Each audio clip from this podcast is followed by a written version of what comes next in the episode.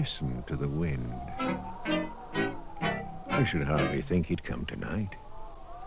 That's the worst of living so far out. Of all the beastly, slushy, out-of-the-way places to live in, this is the worst.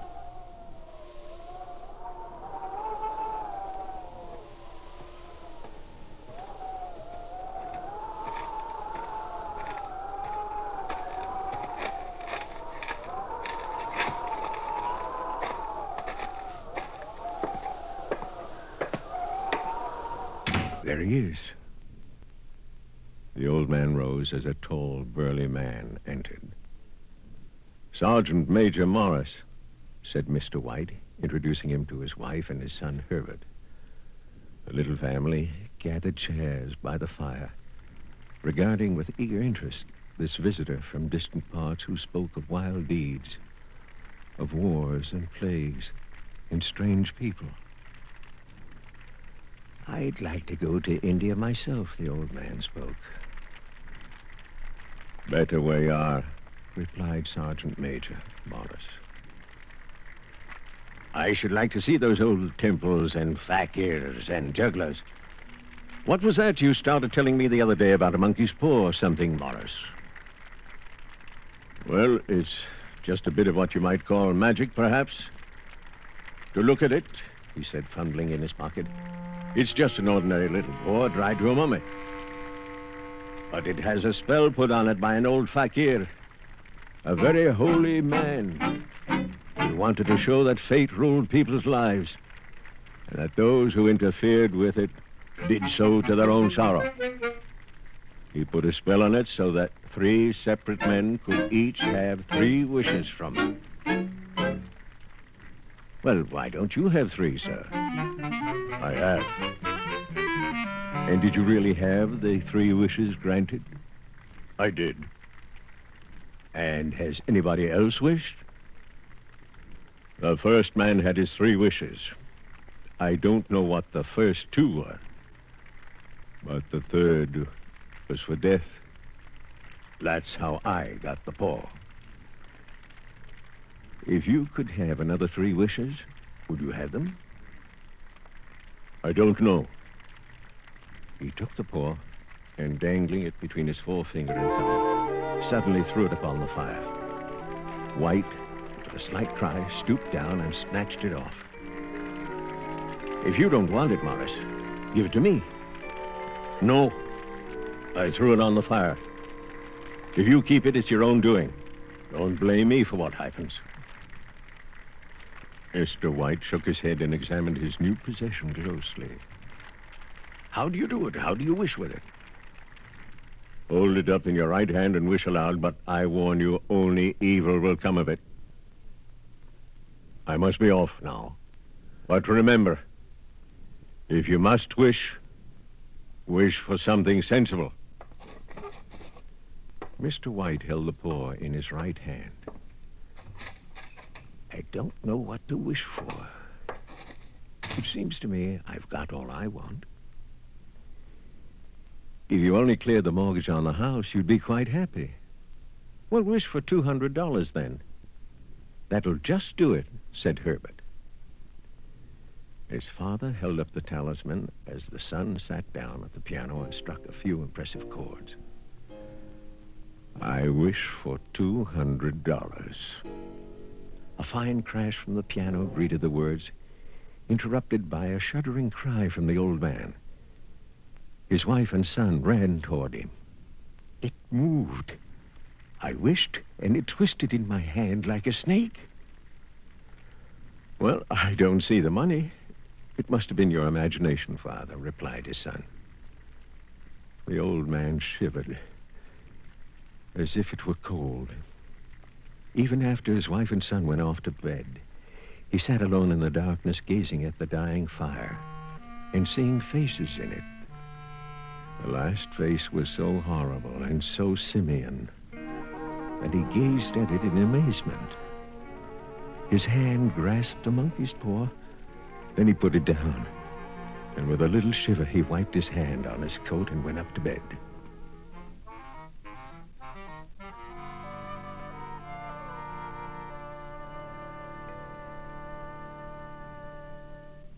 In the brightness of the wintry sun next morning, as it streamed over the breakfast table, he laughed at his fears.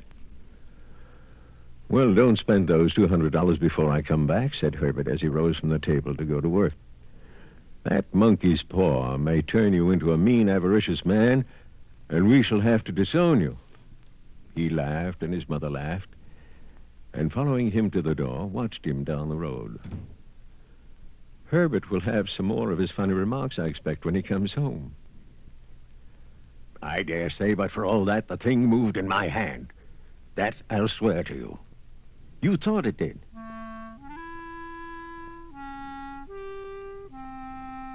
The old man and his wife argued about it all morning. I say it did. I had just... What's the matter? His wife made no reply.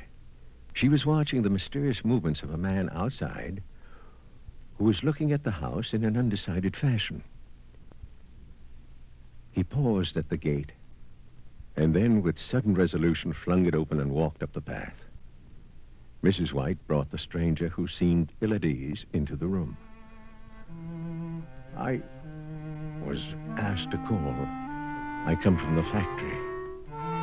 Is anything the matter? Has anything happened to Herbert? I'm sorry. Is he hurt? Badly hurt. But he's not in any pain. Oh, thank God. Thank God for that. Thank... She broke off suddenly as the sinister meaning of the assurance dawned upon her. And she saw the awful confirmation of her fears in the other's averted face.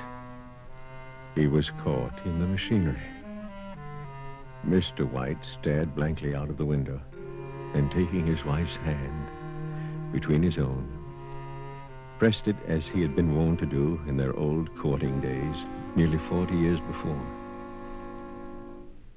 He was the only one left to us. It's hard to believe he's dead. The factory wished me to convey their sincere sympathy with you in your loss.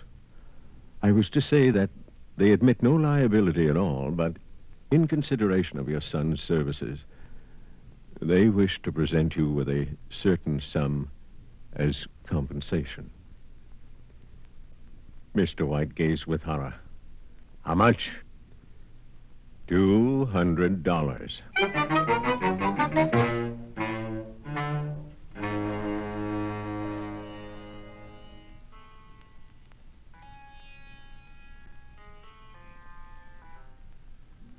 A week had passed since the old people had buried their son.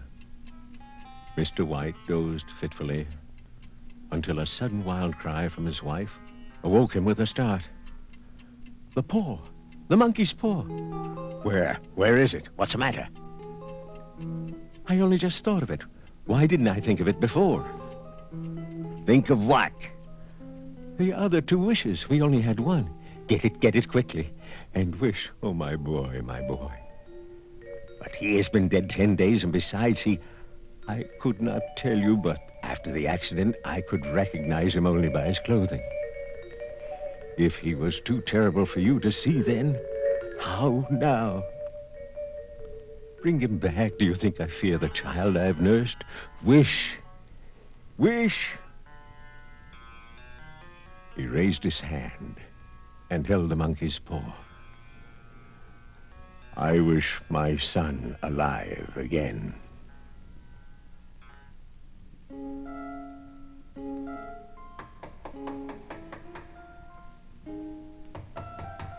What's that? It's Herbert. Let go. I must open the door. For God's sake, don't let it in. You're afraid of your own son. Let me go. I'm coming, Herbert. I'm coming. The old woman with a sudden wrench broke free and ran from the room. Her husband followed to the landing and called after, appealing to her to stop as she hurried downstairs. He heard the door chain rattle back and the bottom bolt drawn slowly and stiffly from the socket. He was on his hands and knees, groping wildly on the floor in search of the monkey's paw. If he could only find it before the thing outside that had been his son got in. He heard the creaking of the bolt as it came slowly back. and at the same moment found the monkey's paw and frantically breathed his third and last wish.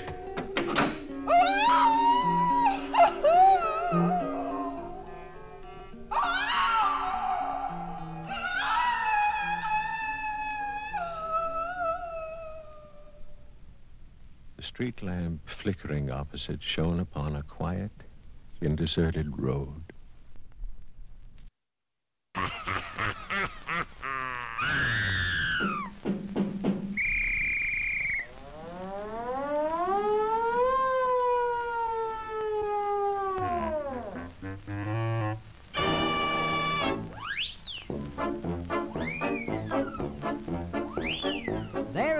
of mystery that's roaming through the land.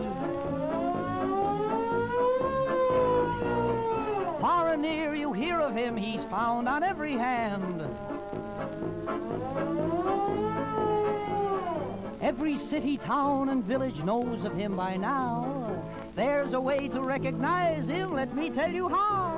Now if your path at midnight dark by a graveyard goes and someone whistles, why that's mysterious Mose. Or on some dark and stormy night while the tempest blows, if someone whistles, that's mysterious Mose. He sees all, knows all, he gets in everywhere. Now some night he might wait for you upon the stairs, so when you're going down the cellar, walk upon your toes. And if someone whistles, that's mysterious Mose. The sleep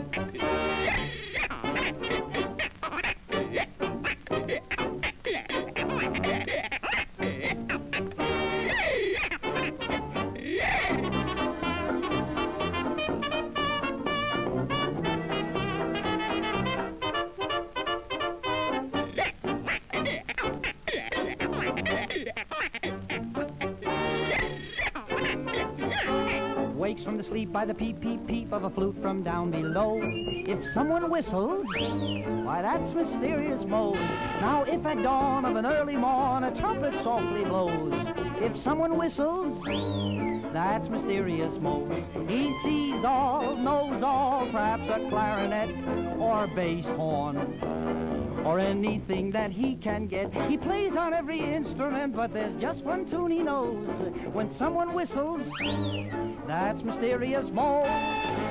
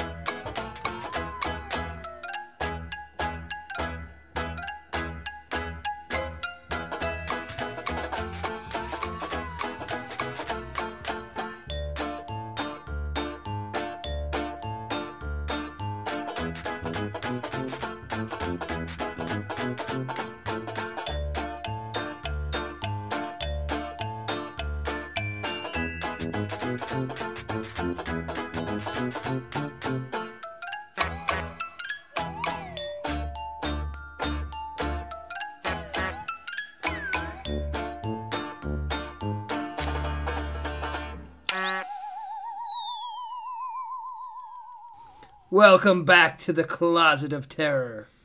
And that means it must be time for a good discussion about the great American horror hosts. I can't imagine a childhood without these horror masters of ceremony.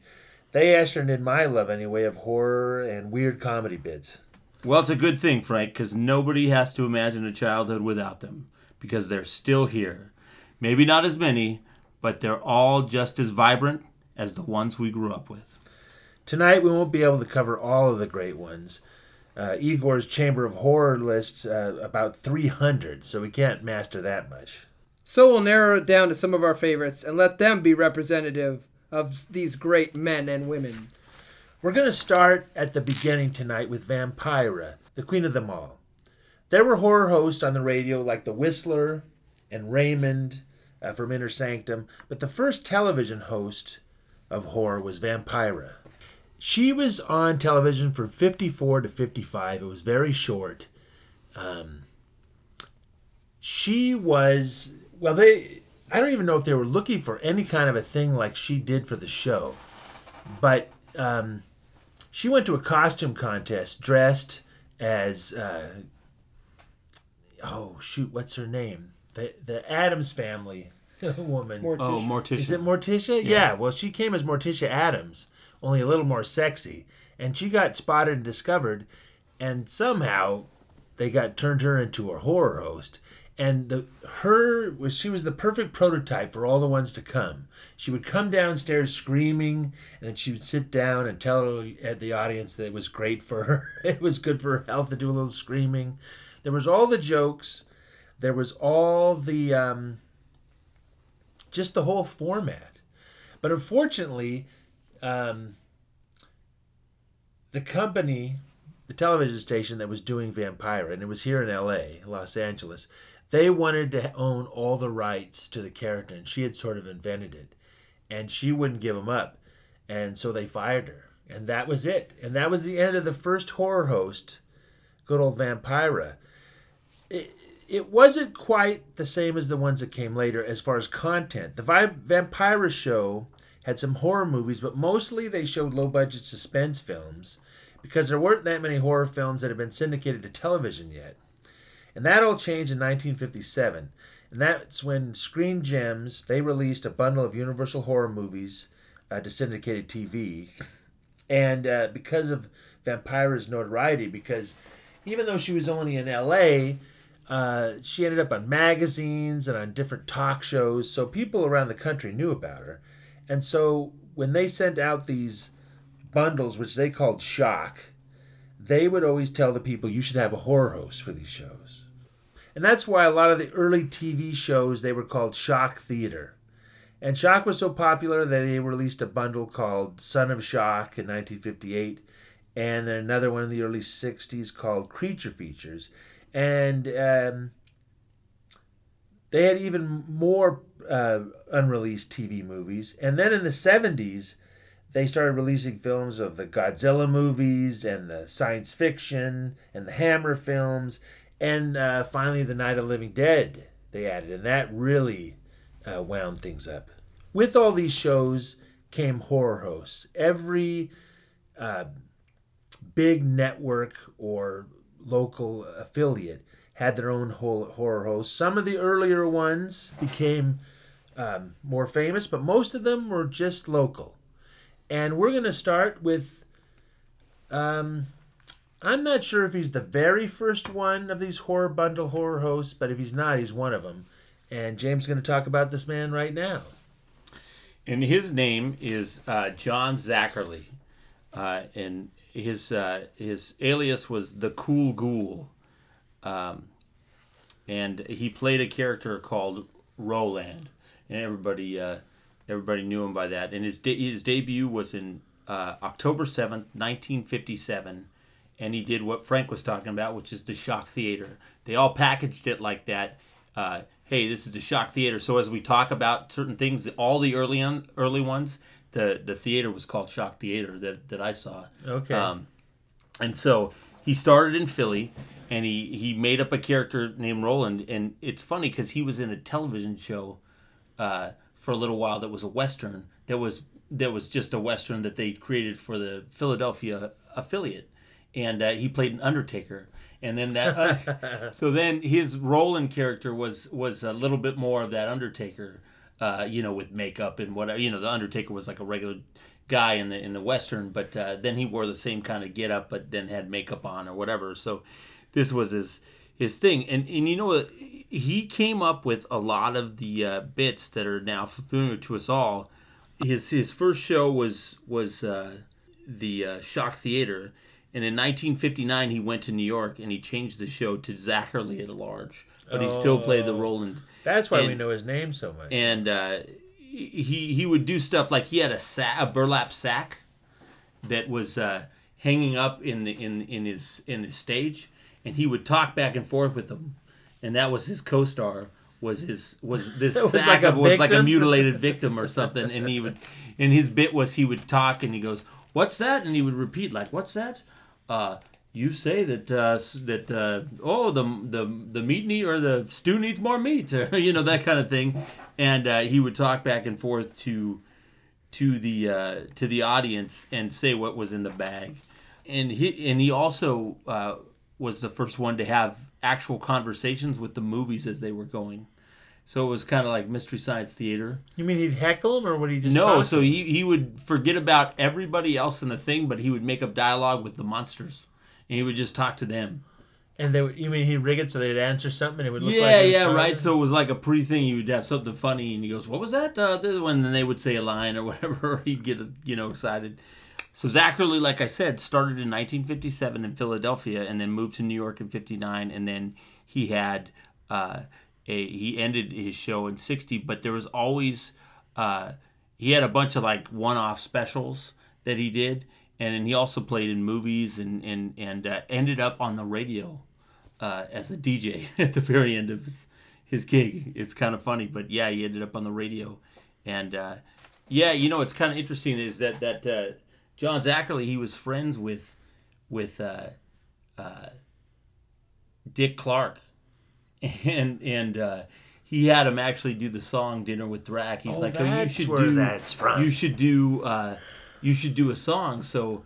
Uh, you know, he did it. He did one. It was a novelty song, "Dinner with Drac," and he, he sent it over to Dick, and he, he said, "Oh, uh, yeah, that's too gory." So he ended up doing a, like a slightly less gory one, and but they ended up on the same forty-five. One was the clean, yeah, the clean version, or like I the less know. scary one. I don't the, know which one I've heard because Yeah. I I, I uh, included that in the Doctor Demento uh, shindig stuff I sent you guys.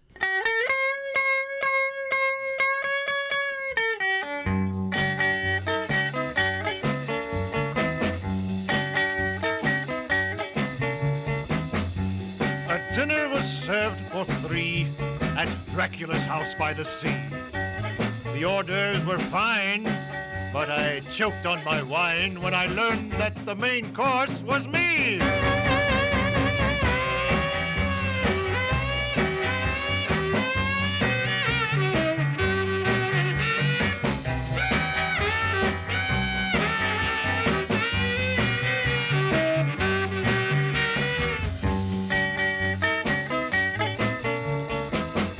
Waitress, a vampire named Perkins, was so very fond of small gherkins.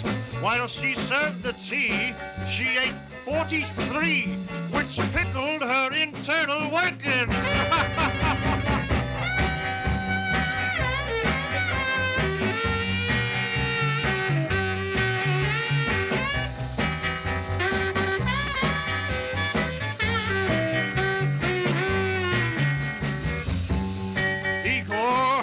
the scalpels go on the left with the pitchforks. Igor, Igor. What a swimmer is Dracula's daughter, but her pool looks more red than the water. The blood stains the boat, but it's easy to float, cause blood is much thicker than water.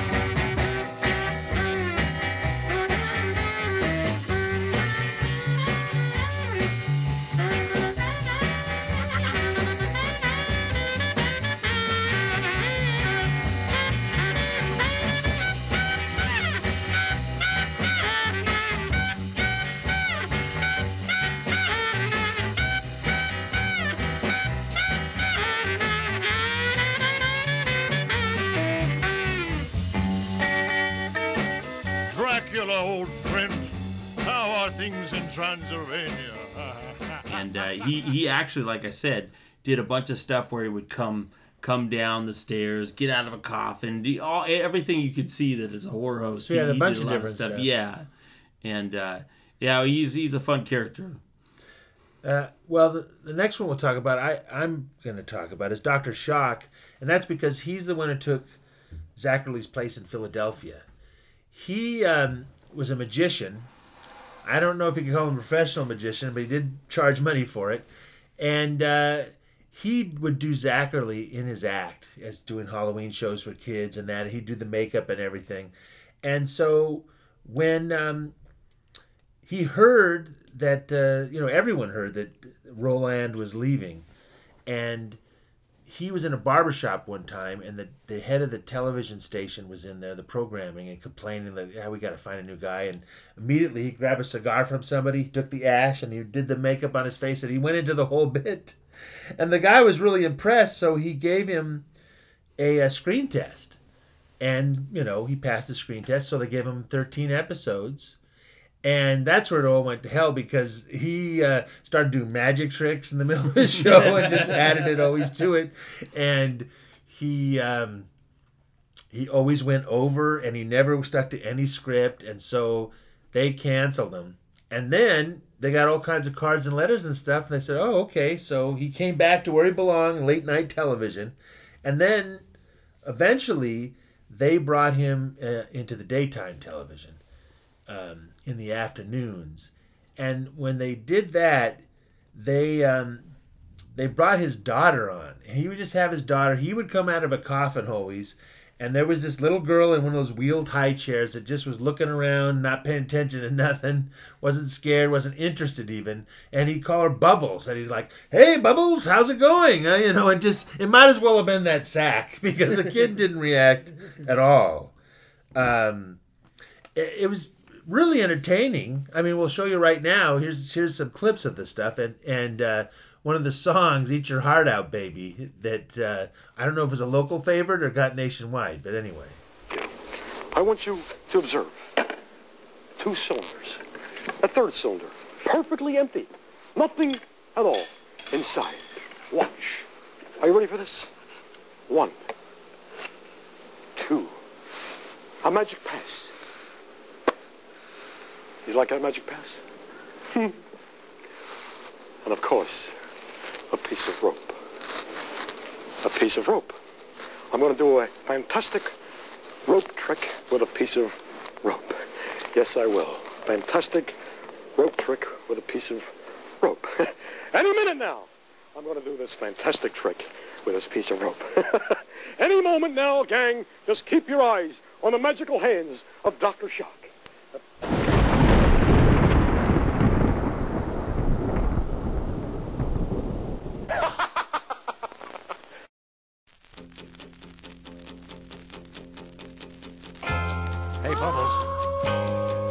Bubbles! You and Ivan uh, better go take your blood baths now. Because you've been invited to a real cool party. Dr. Shock is throwing a party.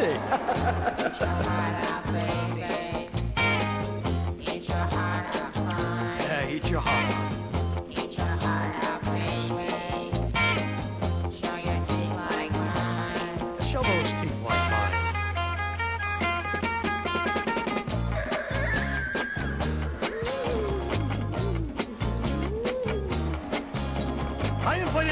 Ghouls to the graveyard last night to have ourselves a real cool party. The stars were out and the moon was shining bright. When guess who flew in? Igor and Vampire Marty. They had just gone to Dracula's castle to tell him that he was on the party list. He's going to bring the creature with a thousand legs. I hope everybody gets a kick out of this.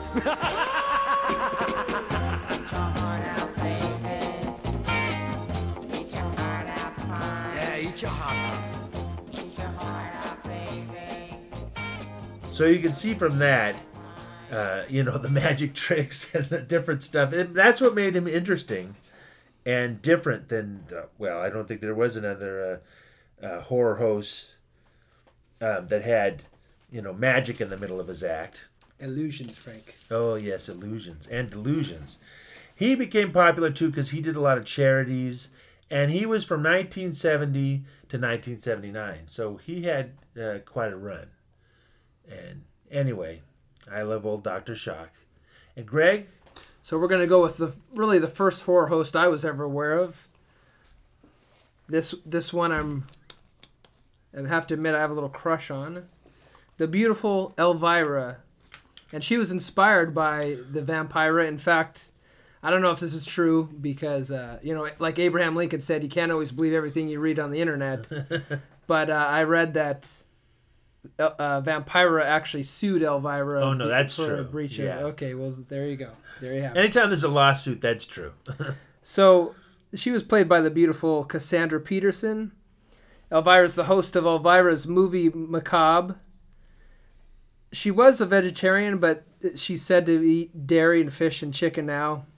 As a teenager, Elvira or Cassandra worked as a go-go dancer in a gay bar, and then she actually briefly dated Elvis Presley. She she worked in Vegas and met Elvis Presley. Little known fact: uh, Peterson also auditioned for the role of Ginger Grant on the third Gilligan's Island television movie in 1981. She would have been great. Did she have the horror host? Was she in there yet? Did she have her horror show yet, or was this before that? The Elvira character at that point wasn't really big. I, I think I don't even know if she Oh, she had at that point. The uh, she did a movie in 1988, The Elvira Mistress of the Dark, which was a fun one, and uh, the in the movie I don't want to give away too many spoilers, but she inherits some things from her aunt who passed away, and one thing is this kind of creepy looking mansion, and that actually was also used in the Munster TV show, and a lot of the people that she worked with on that film, she she was uh, involved in the Gra- Groundlings early on, and so a lot of her Groundling uh, cast Oh. members were involved in that, and that's also how she came to be in Pee Wee's Big Adventure. She knew Paul Reubens from that, and so she has that small little bit part. She's marvelous in it. What part uh, is it? Are you joking? Yeah, She's this the- for our listening audience. She's the uh, Yeah, the biker girl. in the the biker girl that she says, "I say you let me have him first. Yeah. I say we let him go. and she's great in it. And now, uh, actually, you can. Uh, last year, she did 13 Nights of Elvira on Hulu, and so there were 13 episodes, and you can see films such as Cannibal Woman in the Avocado Jungle of Death, Puppet Master, Dem- Demonic, Dynamic Toys, Hobgob- Hobgoblins, The Gingerbread Dead, and Doll Man. Say that five times fast. Very nice. And finally, currently, she is the host of Elvira's Asylum at Knott's Scary Farm. My only complaint about her is she always wear the same outfit, and I wish every once in a while she'd change it up and wear something low cut and sexy. it was weird with me because I didn't find anything attractive about her. To me, she was like Mae West, where she's supposed to be sexy. Now that has nothing to do with her. That has to do with the malfunction in my brain. But uh, James and I got to see her in person because uh, I don't know if it was you or your friend won that T-shirt contest, which let us go to the Elvira opening of the um, American Werewolf in Paris. No, no. Uh, Rajiv had tickets he couldn't go, and it was like a, a Oh. real like it was. It was a Hollywood opening. Yeah, it was a I've real I worked on movies all the time. I've never been to a real opening. And this had hearses coming in front. They had a, a, a it was at the uh, Chinese theater. They had people making make you know making people up in the side so that you'd have scratches on you Yeah. and like all kinds of stuff. And she was the she was the host, and she was great. And she said, "Oh, look at here's the star." You know, it was just like one of those '30s uh, ones you see in movies, like it was a man's Chinese. That was cool. great, and uh, you know, so I said hello, and she ignored me. But anyway, that's my little taste of glory with uh, Elvira. Well, I'm going to talk about the man that she replaced, and that was Seymour. And Seymour was pretty much my horror host. Um, he was during the 70s, and he was in L.A. And I, it, it had to be the creature feature that he was doing, but he used to call his. Um, oh, what was it? Well, eventually it became Seymour's Monster Rally. But he holds a special place in my heart because that was the very first uh, horror host that I've ever knew. He looked kind of like a love child between uh, John Carradine and that Raymond J. Johnson. You know, the guy that who could call you could call me Ray and you could call me Jay. If you look at him, that's what he looks like. Even the suit and everything. He has a little cape though, and uh, his de- demeanor was sort of like a used car salesman. His real name was Larry Vincent, and he came from Massachusetts, uh, where among other things he was on a kids show that showed Three Stooges cartoons. when he finally came to L.A., he did a bunch of voice work on the Three Stooges cartoon. it was out then and he did live action. He was he was on Get Smart, Mission Impossible, and The Flying Nun and stuff like that. But in 1969, he came to Channel Nine and was working at the station, and uh, he took over the shock package that was there. He called it Fright Night. And the way it would begin with him is that there was just very cheap set because basically there was like a wall, a very flat wall, not as good as our haunted house walls. It was just painted, had a little ivy, and the announcer would come on and goes, "Now that master of the macabre, that epitome of evil, the most sinister man to crawl across the face of the earth, Seymour," and then it would be this guy. Anyway, what's so hard about picking a lock? It's just a question of a little practice. Now allow me to demonstrate. A pair of handcuffs loaned to me by the LAPD and a hairpin loaned to me by a young lady the other evening when I was over at her apartment. She was quite attractive, about 5'8", long, well, that's another story, of course. Now, I'll handcuff myself to, uh, to the telephone over here. You're making a big mistake. Huh? I will attempt to handcuff myself to the telephone. Certainly. I will put the telephone in the handcuff. Then you'd be surprised. Well, give me the police department. I don't know how these handcuffs work. and he would come from the uh, slime covered wall. He'd open the door, and um, he had lots of bits on a payphone because that's the other thing on the set, and it would just be him on the phone talking. You know, it was like the Bob Newhart type humor, or he'd be behind the wall talking. It was like a radio show because he was trying to crash parties, or he's trying to get food off his, his head. The Pizza Fella instead of Pizza Man was the company there. And uh, so they really didn't do any bits on the show. It was where you couldn't see him. And he would also appear in the movie too, and he'd be heckling the movie on screen. And uh, always too, he'd say, you know, here's scenes from next week, and he would show some crazy movie from a, a silent movie scene. And sure enough, they'd put that in the movie, so it was a scene from next week, but it wasn't the real movie.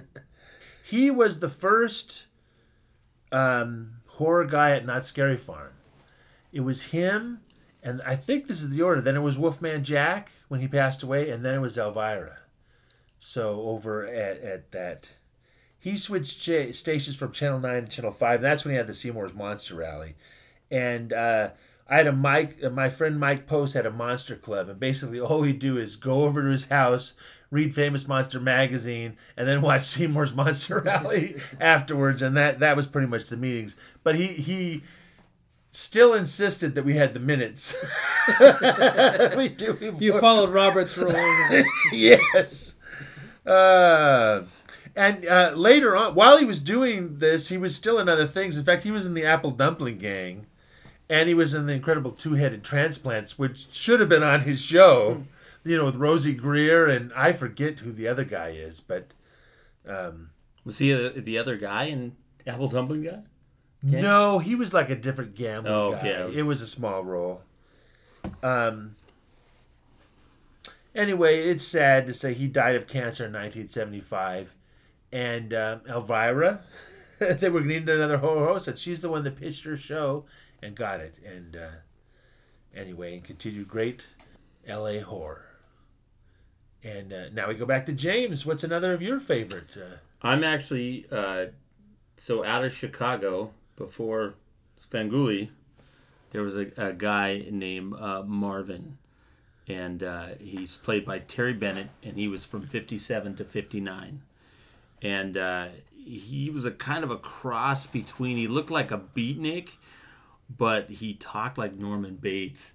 He had like this weird, like weird, Nice. like unsettling. Uh, uh, voice, but you know he had uh, you know glasses and kind of a mod haircut or something like that, and and uh, so he was uh, in December seventh, uh, nineteen fifty seven. He premiered, and and uh, it was funny because simultaneously he ran a children's show in the morning. so he did a children's Nice. show, and he did this this uh, the shock theater. They called it shock theater too, and um, his bit was that he would have he, uh, a lady up there, and it was like Wilson from Home Improvement. You never saw her face, and uh, and it turns out it was his real wife, and he would maim or kill her every every episode. He'd be having her hung, you know, or like cutting her limbs off or whatever, and then like either next commercial or next episode, she'd all be whole again and everything, and be fine. But but uh, so he'd always be torturing the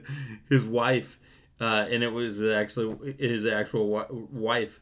Um, he was so popular, like the character was so popular that for for uh, for a while they had uh, um, a, an after party show after the movies. So that he'd have his little intro, then he'd show the movies, and then they'd have like what what they called the. Uh, the the uh, shocktail party It- after after it was like a half hour party and he had like he had like a um he had a band and uh, that he arranged the music for That's odd. That's like Playboy After Dark or something, and it's just Marvin.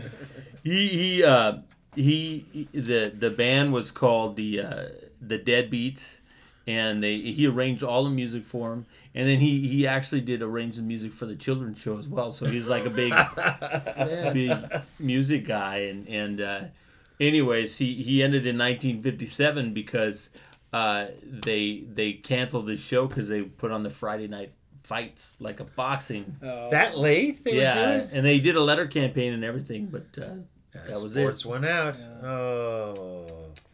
Well, since you mentioned Svengoolie, I think Greg, you're talking about Svengoolie. Let's, uh, or is it Son of Svengoolie you're doing, or are you doing both? Well, uh, I'll give a brief uh, li- little bit about the original Svengoolie. So the original Svengoolie is Jerry Bishop, and he did the character from 1970 to 1973, and he was the host. And then uh, Rich Richard Koz, who is the current Sven Svengoolie, was a big fan of the show, and he just started kind of sending jokes in, and Jerry Bishop would use those jokes, and then pretty soon Richard Koz became a writer on the show. And Oh, I didn't know uh, that. uh, so that's how he got involved, and they became friends. And then in '79, Richard Koz took over as son of Sven Svengoolie.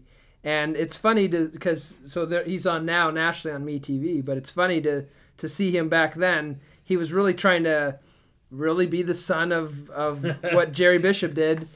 That He kind of did like this kind of also kind of beatnik, and you know he some he kind of wear hippie clothes, and so it's funny to see Richard Koz kind of do his interpretation of what Jerry Bishop did, and so now it's something completely oh, different. Oh yeah, you would never guess. So it, it went through a series of cancellations and then and then come back, and then in 19, 1995, Koz was set to bring the show back, and Bishop told him, "You're all grown up, so you can lose the son of," and he became just Svengoolie. So Sven lists some of his favorite horror movies as House of Wax, I Was a Teenage Werewolf, fr- and Fried Green Tomatoes. Those are his favorite horror movies. Some of the uh, characters on the show is Doug Graves. He's the Is he the piano guy? He's a Okay, piano guy, and I they went they went to school together at high school, and they were in the marching band together. So that his real name is uh, Nice. Doug Scharf, and then Kerwyn is a small is a smart aleck rubber chicken who helps Svengoolie read the viewer mail.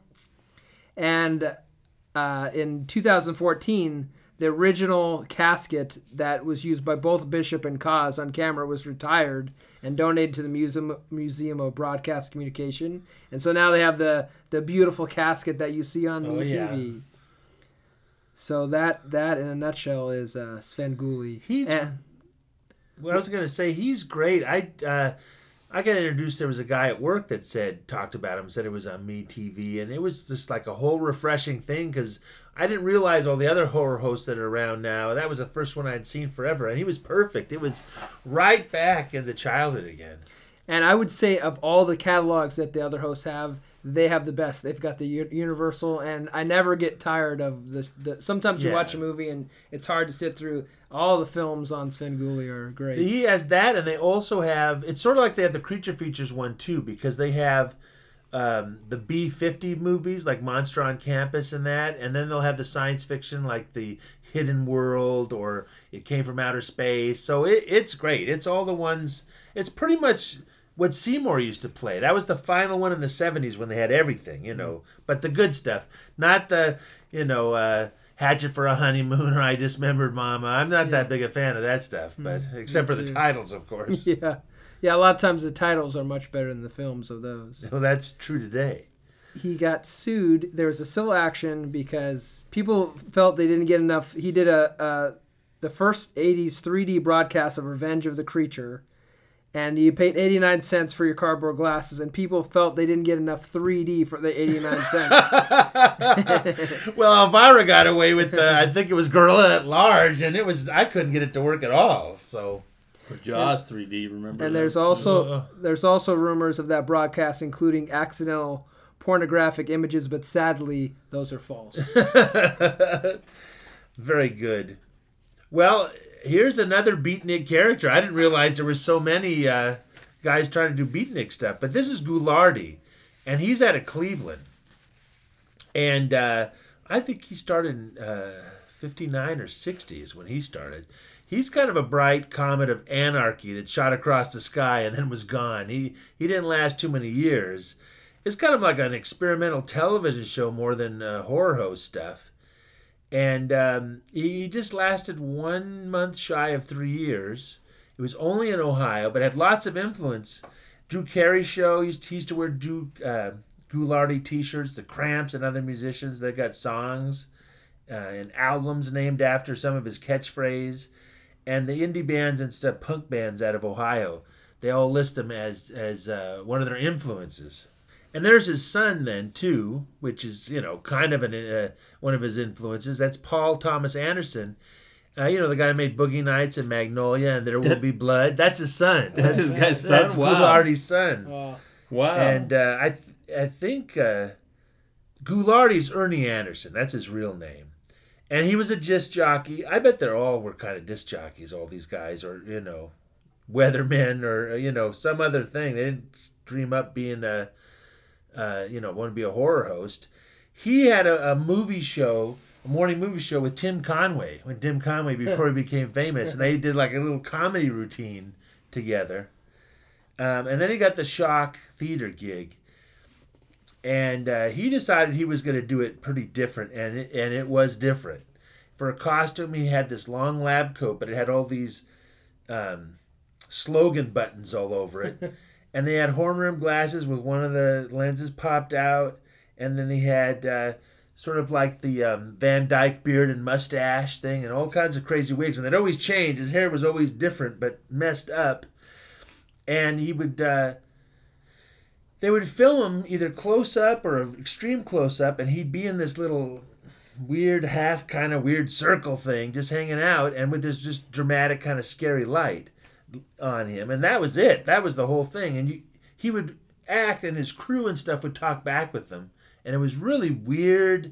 He had a half hipster, half ethnic accent, and he had all kinds of catchphrases. It would be like "Stay sick," "Turn blue." Uh, he would always say "Hey group" for the for all the audience, and uh, he'd go "Cool it with the boom booms," and that's because they would light off firecrackers and blow up crap, apples and different stuff, and you go, "Ooh, that's a good one." It's just kind of weird stuff, but well, we'll show you some stuff here, uh, some audio of him, and uh, you could judge for yourself. See, when you're real close like that, you miss this whole bit here. Oh,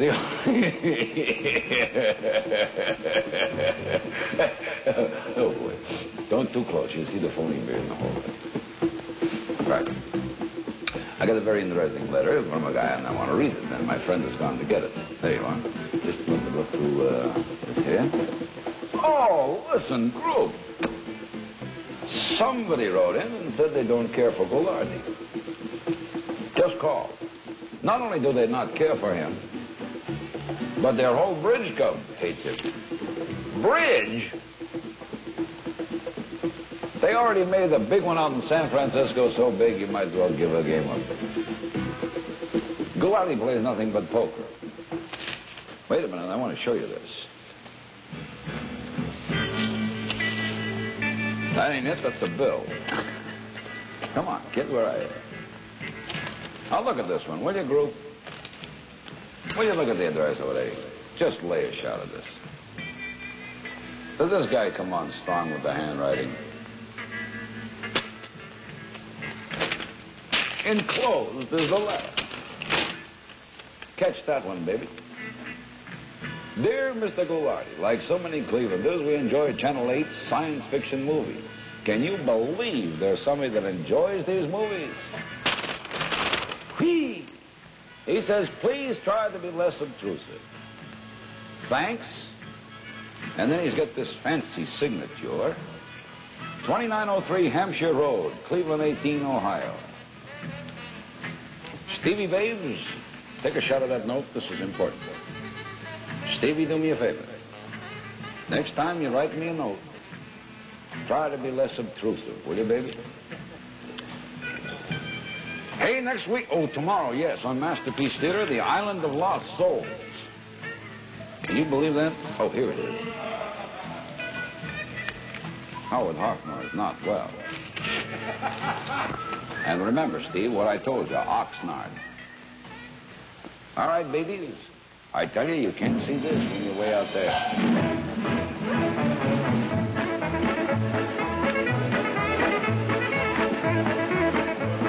He made fun of his movies. Uh, he was kind of the first one, I think, that on a regular basis, and he'd not only make fun of uh, the movies, but local and national celebrities. He'd always be making fun of Lawrence Welk and Mike Douglas, and then even cities.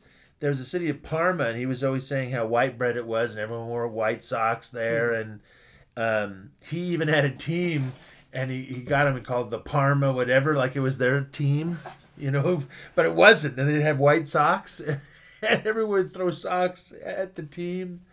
And then the other thing of all things, he would make fun of Oxnard, California, and he would he would go. Remember what my dad always said. Remember Oxnard, or he just work it in. And he had a raven for a short time, and he called it Oxnard. So I don't know what his uh, his thing with Oxnard was, but uh, that endears him to me since I'm from there. And in the background, he would always have like either jazz or rhythm and blues, sometimes novelty songs all playing in the back. It would never be scary music.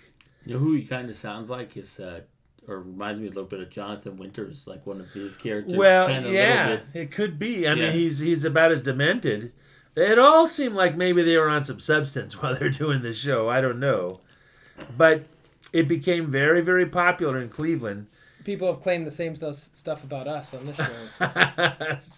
well, seventy percent of the of the of the late night market they got, and they beat the Tonight Show actually. oh my gosh. And uh, the Cleveland police used to tell him, I don't know if it was true, that there was a 35% drop in juvenile crime during his show on the Friday nights. He was on Friday. And then he had a daytime Especially show, in too. Oxnard. Yeah. He used to um, have all kinds of endorsement deals, and at, at his uh, height, he made $65,000 a year on this stuff. And that was then. That was like, you know, when $65,000 was real money. But all at once, he just quit and uh, he retired his name and he went to Hollywood. I think he wanted to become, you know, something bigger, like an actor, and and he did a, a little comedy album with Tim Conway. He met up with him again, uh, and he did a lot of voice work, but he never really, uh, you know, there was a few a few little guest appearances, but that's it. Uh, he ended up being the announcer on the Carol Burnett show. he did lots of voiceover work. He did. He was the, one of the biggest um, voices they used on ABC, and he was the, the announcer of America's Funniest Videos. that Yeah. was Ghoulardi. Oh man. And um, ah, there was nothing. There was nothing like good old Ghoulardi. Unfortunately, he died of cancer in 1997. Apparently, uh, one thing I learned from this horror host thing is you're going to die of cancer. well, James, what's another one of your uh, glorified horror hosts? So I have uh, uh, uh, Chilly Billy, and his Bill Cardille, Cardille uh, uh, or Cardelet, uh, host of uh, Chiller Theater, and it was uh, from 1963 to 1983 in Pittsburgh for WIIC. Uh, he started in September 14th, 1963, and he was only the voice for about a year. And Oh, so all he did was just narrate the show, and uh, you never saw him. And then uh, the first movie uh, movie was the uh, the brain from Planet Arous was what I he never played. even heard of that movie. That was his first movie, and then next year in 1964 he began he became on screen. Uh, so he appeared as himself, uh, but he would always do characters, and he played characters like fake psychics and uh, Captain Bad and Maurice the Matchmaker, which is this crazy, weird uh, thing where he would sit down in a big lounge chair and be drinking martinis, and, and he'd have like a, a newspaper he was reading or a magazine, and he'd come down like he'd be drinking. Oops, you caught me, ladies and gentlemen. like, it just but right, but like kind of effeminate, and then he would have like matchmaking advice but people would write in and it would be like somebody who's a necrophiliac or something. he goes, he goes, just between you and I. He's, I'm a necrophiliac and I got a morgue, a job at the morgue. And it's just between you and me. Lose the job. Stiff every once in a while is fine, but lose the job. Man, that's great. give advice, you know, and he'd do this thing, and his his catchphrase when he his signature sign off was "Good night and sleep warm" after they'd seen the movie or whatever. He Oh, yeah, Good night and sleep warm, and um, it it his show was so popular in in uh, in Pittsburgh that it delayed the start of Saturday Night Live being shown in Pittsburgh Wow. for four years. That shows you the power of the horror host. For four years, and then and then after that, they put him on afterwards. so yeah, he did that. Uh, um, and he did all kinds of stuff like like all these guys. They you know they, especially when they started early, they did a bunch of stuff. So he would host like livestock car races and and uh, other sporting events like but but local sporting events and and uh, you know and I think he ended up on the radio as well in his, his later years because they all had good voices and so they they could do like those guys do voiceovers. This guy does radio. Oh, They all do stuff because that was really you know what they used to screen test for big time was do you have a voice that you know they were more into the traditional voices. The saddest part of all this is there's very little footage or audio, anything of any of these guys. There's enough to whet your appetite and and to let you know, oh yeah, it's not just hype. These guys were good, Yeah. and that's it. It's very sad. I mean, not Elvira, thank goodness. There's lots of Elvira, and now we have Svengoolie. But some of these older guys, they just melted that stuff down for chemicals. Well, Greg, you have another one, more modern one. One of the new horror hosts. I've got another another one of my favorites I used to watch religiously. Joe Bob Briggs, host of Monster Vision. Nice. And that's Joe- really my mine too, right? Because I mean, of course, I watched Elvira, but a lot of that too. We would come over and watch that together. It was good, yes. Good times, indeed.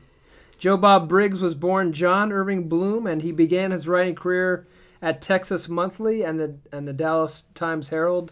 He was a movie reviewer, and uh, so he kind of came up with the humorous persona of Joe Bob's Briggs to review exploitation films and other genre films. That's where I came across him. I guess he was everywhere, but the San Francisco Chronicle. Uh, my You aunt Linda and my friend Leslie would send me the articles Oh, on, really? on his, uh, you know, his movie uh, reviews. Yeah, I didn't really know him as a writer. I only knew him as a host. But uh, Briggs' acting persona is that of an unapologetic redneck Texan with a avid love of the drive-in theater. He specialized in humorous but ap- appreciative reviews of B movies and cult films, which he calls drive-in movies, as distinguished from indoor bull, bull stuff. In addition to his usual parody of urbane, highbrow movie criticism, his columns would characteristically include colorful tales of women trouble and high-spirited brushes with the law, tales which inevitably concluded with his rush to catch a movie at a local drive-in, usually with a female companion. Was this on Monster Vision or was this? No, no, this is just his writing. his dra- okay. Yeah.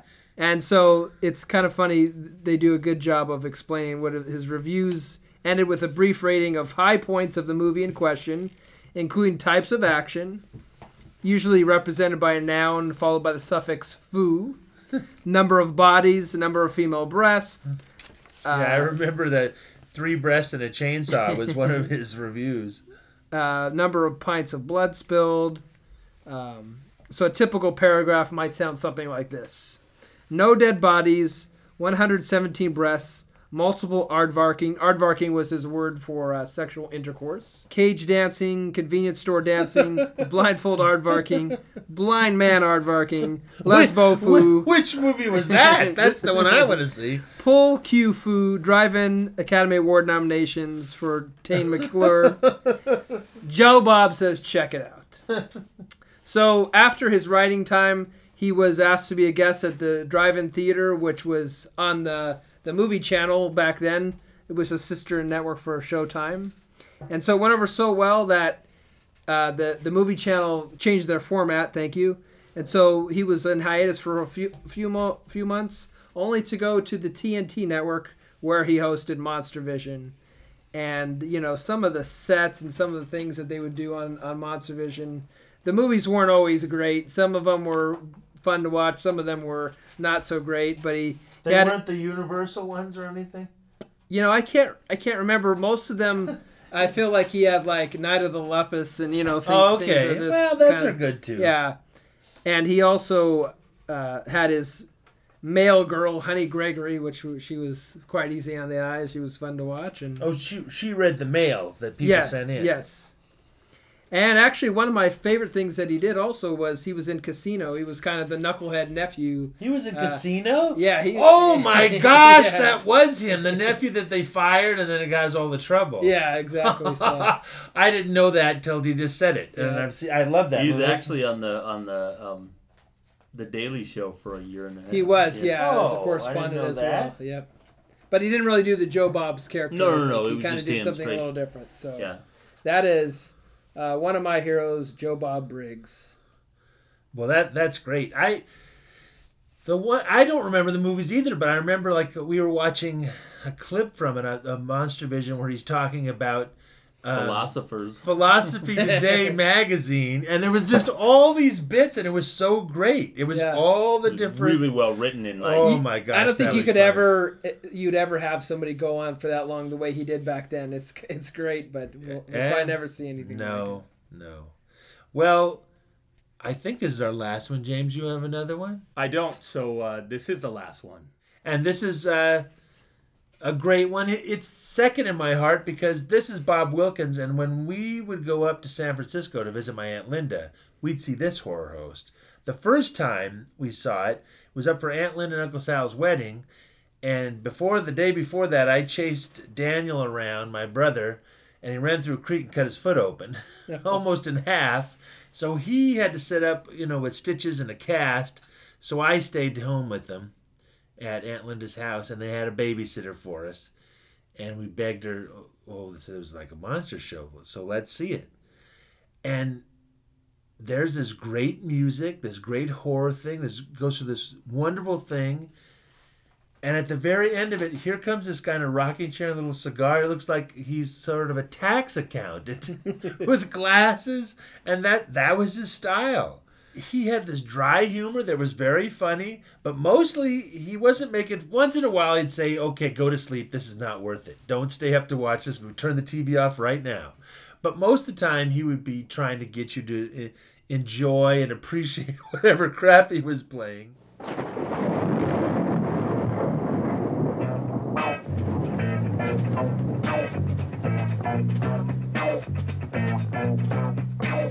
Can you feature that awful creature? Can you feature that ugly creature? Creature features and feature features about creatures. Creature features. Now the strangest thing about this show on two is its host, Bob Wilkins, and he brings it to you.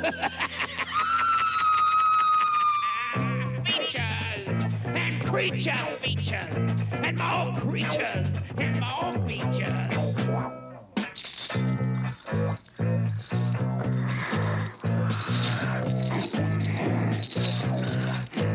And the creature gonna get you tonight. You better not turn out your bedroom lights. He'll grab your head and give it such a bite. You may even die from just a fright. Ain't nothing gonna be, baby. I'll say be alright. Cause the you. Welcome to Channel 2's version of Saturday Night Fever. And tonight, um, there, there will be a creature, get someone, because we've got a movie about devil worshippers. They're nasty people. When they want somebody, they really go after them. This is a, a low budget film, like, you know, that's sort of repe- repetitive with tonight's, uh, the title of the show, Creature Features. But this was a, a low budget film, I'm sure a first effort and it uh, has a lot of Texas written all over it, shot down the border there. And what I want you to do tonight is sort of stick with this film like it was yours. It was your first effort, okay? And you can tune it off, tune out of it, whenever you think that you could have done a better job, all right? But please wait till the opening credits, all right? Enter the Devil, first time on television, and um, it, it's not bad. It has a surprise ending. It's got a couple good things going for it. And of course, this show, we have to support first and second efforts by filmmakers because who knows what'll happen to them later in the future. But a lot of people start off on low budget films and really uh, have risen to great heights. For example, we have the gentleman with us tonight who produced this film or had a lot to do with this film a long, long time ago. He had some Universal stuff, but he would have all kinds of the other kind of lowbrow uh, stuff as well. That was his uniform. He had like a, I think it was a tie and like a little suit jacket and a rocking chair, and he'd always be smoking his cigars. So he didn't have any makeup or anything like that. No, no, he was not horror host at all. He was like a movie critic of Mhm. of horror movies. He was a serial killer. So he, yeah, so yes, pretty much. It would look like, oh, he was so nice. I don't know why he dismembered his whole family. that his show was Creature Features, like I said. He was a commercial man who he wrote and produced commercials even during the show, but afterwards as well.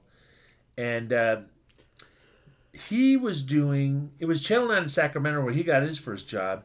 And he was doing the he was the masters of ceremony for a retirement party of one of their employees. And they liked him, thought he was so funny. They said, Hey, we're gonna give you a show. So just like Ghoulardi, they gave him a regular movie show. So he would just talk about regular film and that. And then um, they gave him the horror show. I don't know why everybody that doesn't have another job, they get the horror host job. And um, during the the breaks, and um, you know, even in that movie show, he'd do this. He'd have interviews with amateur filmmakers or just weird eccentric people, like people that seen UFOs locally or any kind of crazy story. He'd be having these interviews between these regular movies, like you know, they could be showing Casablanca, and then they'd come out and he'd be doing this weird interview. And then he continued that too when he, he got the you know the horror host stuff. And um, then he got kind of poached to Oakland. And so that's why I could see him over there in San Bruno. But he, he went back and he had two shows. So he would do the show in Oakland and then he'd do another show over there in Sacramento. And then he had a daytime show, which was like Captain Cosmic or something. And he'd show science fiction. But you never saw him. He just had this silver motorcycle helmet that he would wear. and you just sort of kind of recognize his voice we didn't see that. We just saw, um, you know, the horror host stuff. And then they didn't think he had enough jobs. They gave him the weatherman job at one point, and he got nominated for an Emmy because while he was doing the ski report, he was showing in Her Majesty's Secret Service where they're skiing around shooting each other at the beginning. So, uh, and eventually he quit. He was done with the show, and he went back to advertising, and uh, and had some very good contracts. So, there's Bob Wilkins. And what kind of cancer does he have? He he died, but I and I don't know. Maybe he had cancer too. It's the horror movies. They they have terrible carcinogens in them. It's sad. Well, now you've heard some of our favorites, and they're all great. Uh, but there are so many more. If we missed one of your favorites, post it on our Facebook page and tell us why you love that host. Now it's time to go, unfortunately. It's time for us to recede behind the slimy wall and leave these hosts to their undead slumber. And cancer. All right, ah, well, that was 54 minutes.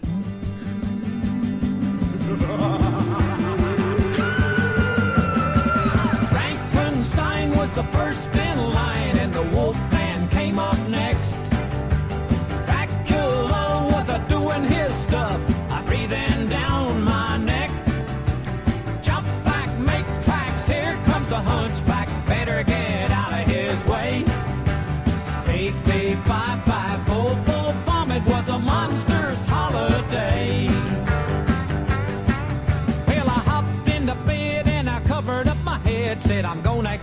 night's sleep.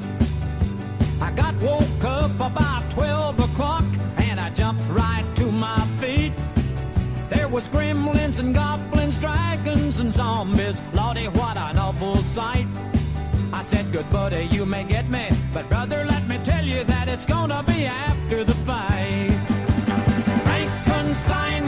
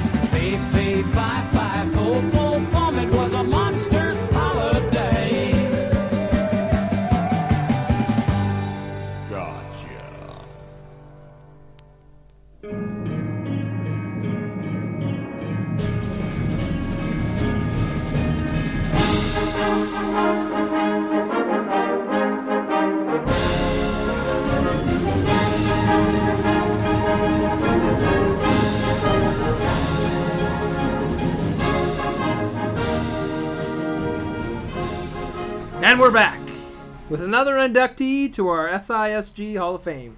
This time up is our favorite people that ever lived category. Yes, it is, Greg. And it was a hard fought battle between this guy and any mime that ever lived. Frank, why don't you tell us about who it is and why this man is so deserving? Well, there were so many great people of both sexes that could have filled this category that we had to write all of our favorites down on tiny sheets of paper, and then we coated them with bacon grease and let the flies decide. And I think that that little bottle green blowfly that landed first made an excellent choice. And that choice is a great Phil Harris. I think he fits nicely into our Hall of Fame because he's strange, oh so interesting, and well, we have to admit it, a little gamey. So congratulations, Phil Harris, wherever you are. The Red Death had long devastated the country. No pestilence had ever been so fatal or so hideous. Blood was its avatar and its seal, the redness and the horror of blood. There were sharp pains and sudden dizziness, and then profuse bleeding at the pores with dissolution. The scarlet stains upon the body, and especially upon the face of the victim, were the pest ban, which shut him out from the aid and from the sympathy of his fellow men. And the whole seizure, progress, and termination of the disease were the incidents of half an hour. But the Prince Prospero was happy and dauntless and sagacious. Uh, when his dominions were half depopulated, he summoned to his presence a thousand hale and light-hearted friends from among the knights and dames of his court, and with these retired to the deep seclusion of one of his castellated abbeys. This was an extensive and magnificent structure, the creation of the prince's own eccentric yet august taste. A strong and lofty wall girdled it in. This wall had gates of iron.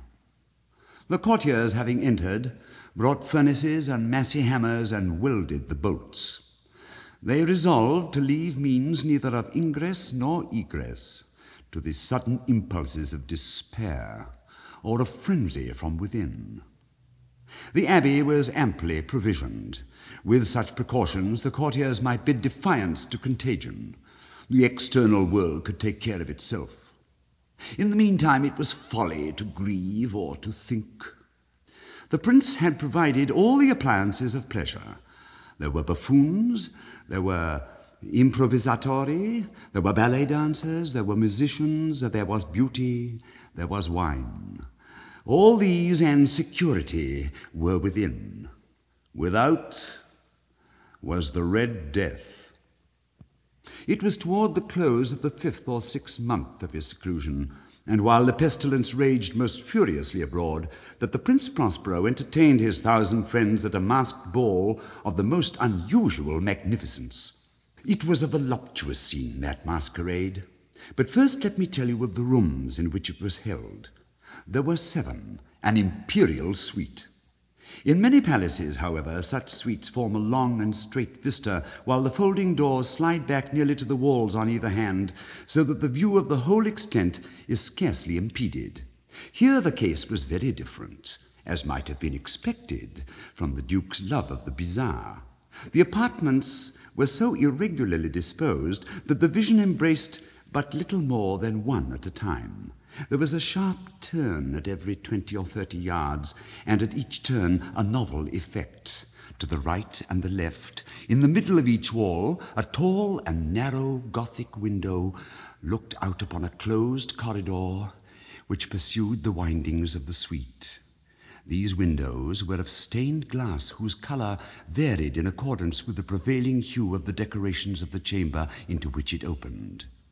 That at the eastern extremity was hung, for example, in blue, and vividly blue were its windows. The second chamber was purple in its ornaments and tapestries, and here the panes were purple. The third was green throughout, and so were the casements. The fourth was furnished and lighted with orange, the fifth with white, the sixth with violet.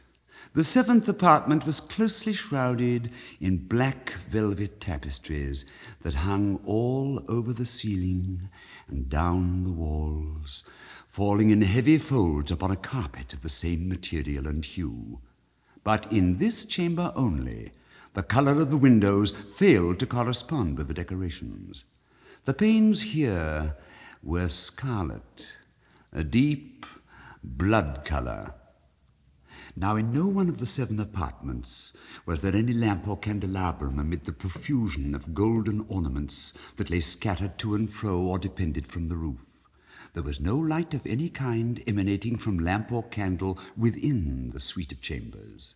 But in the corridors that followed the suite, there stood opposite to each window a heavy tripod bearing a brazier of fire, that projected its rays through the tinted glass and so glaringly illuminated the room. And thus were produced a multitude of gaudy and fantastic appearances. And in the western or black chamber, the effect of the firelight that streamed upon the dark hangings through the blood tinted panes was ghastly in the extreme and produced so wild a look upon the countenances of those who entered that there were few of the company bold enough to set foot within its precincts at all.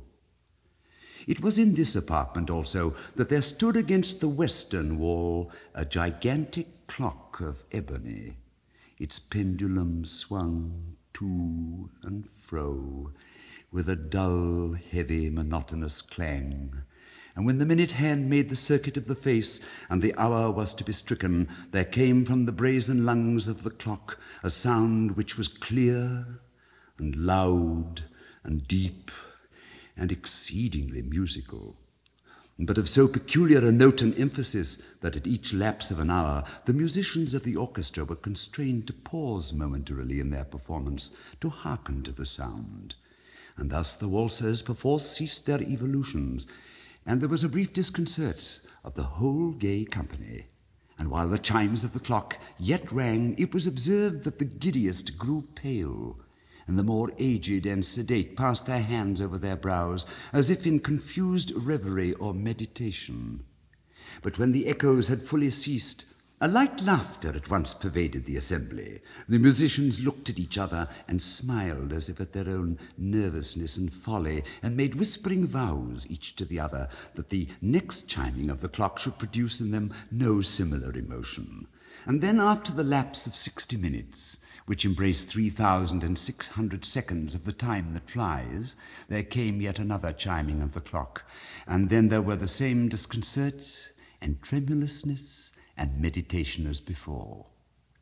But in spite of these things, it was a gay and magnificent revel. The tastes of the Duke were peculiar. He had a fine eye for colours and effects. He disregarded the decora of mere fashion. His plans were bold and fiery, and his conceptions glowed with barbaric lustre. There are some who would have thought him mad. His followers felt that he was not. It was necessary to hear and see and touch him to be sure that he was not. He had directed in great part the movable embellishments of the seven chambers upon occasion of this great fete, and it was his own guiding taste which had given character to the masqueraders. Be sure they were grotesque. There were much glare and glitter and piquancy and phantasm, much of what has been since seen in Hernani. There were arabesque figures with unsuited limbs and appointments. There were delirious fancies, such as the madman fashions.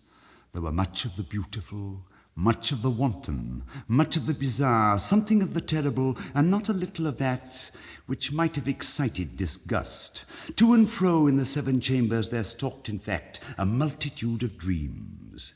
And these, the dreams, writhed in and about, taking hue from the rooms and causing the wild music of the orchestra to seem as an echo to their steps. And anon, there strikes the ebony clock which stands in the hall of velvet. And then for a moment all is still, and all is silent, save the voice of the clock. The dreams are stiff frozen as they stand, but the echoes of the chime die away, they have endured but an instant, and a light, half subdued laughter floats after them as they depart. And now again the music swells and the dreams live and writhe to and fro more merrily than ever, taking hue from the many tinted windows through which stream the rays from the tripods. But to the chamber which lies most westwardly of the seven, there are now none of the maskers who venture, for the night is waning away, and there flows a ruddier light through the blood colored panes, and the blackness of the sable drapery appalls and to him whose foot falls upon the sable carpet, there comes from the near clock of ebony a muffled peal more solemnly emphatic than any which reaches their ears who indulge in the more remote gaieties of the other apartments. But these other apartments were densely crowded, and in them beat feverishly the heart of life, and the revel went whirlingly on until at length there commenced the sounding of midnight upon the clock. And then the music ceased, as I have told, and the evolutions of the waltzers were quieted, and there was an uneasy cessation of all things as before. But now there were twelve strokes to be sounded by the bell of the clock, and thus it happened, perhaps, that more of thought crept with more of time into the meditations of the thoughtful among those who revelled.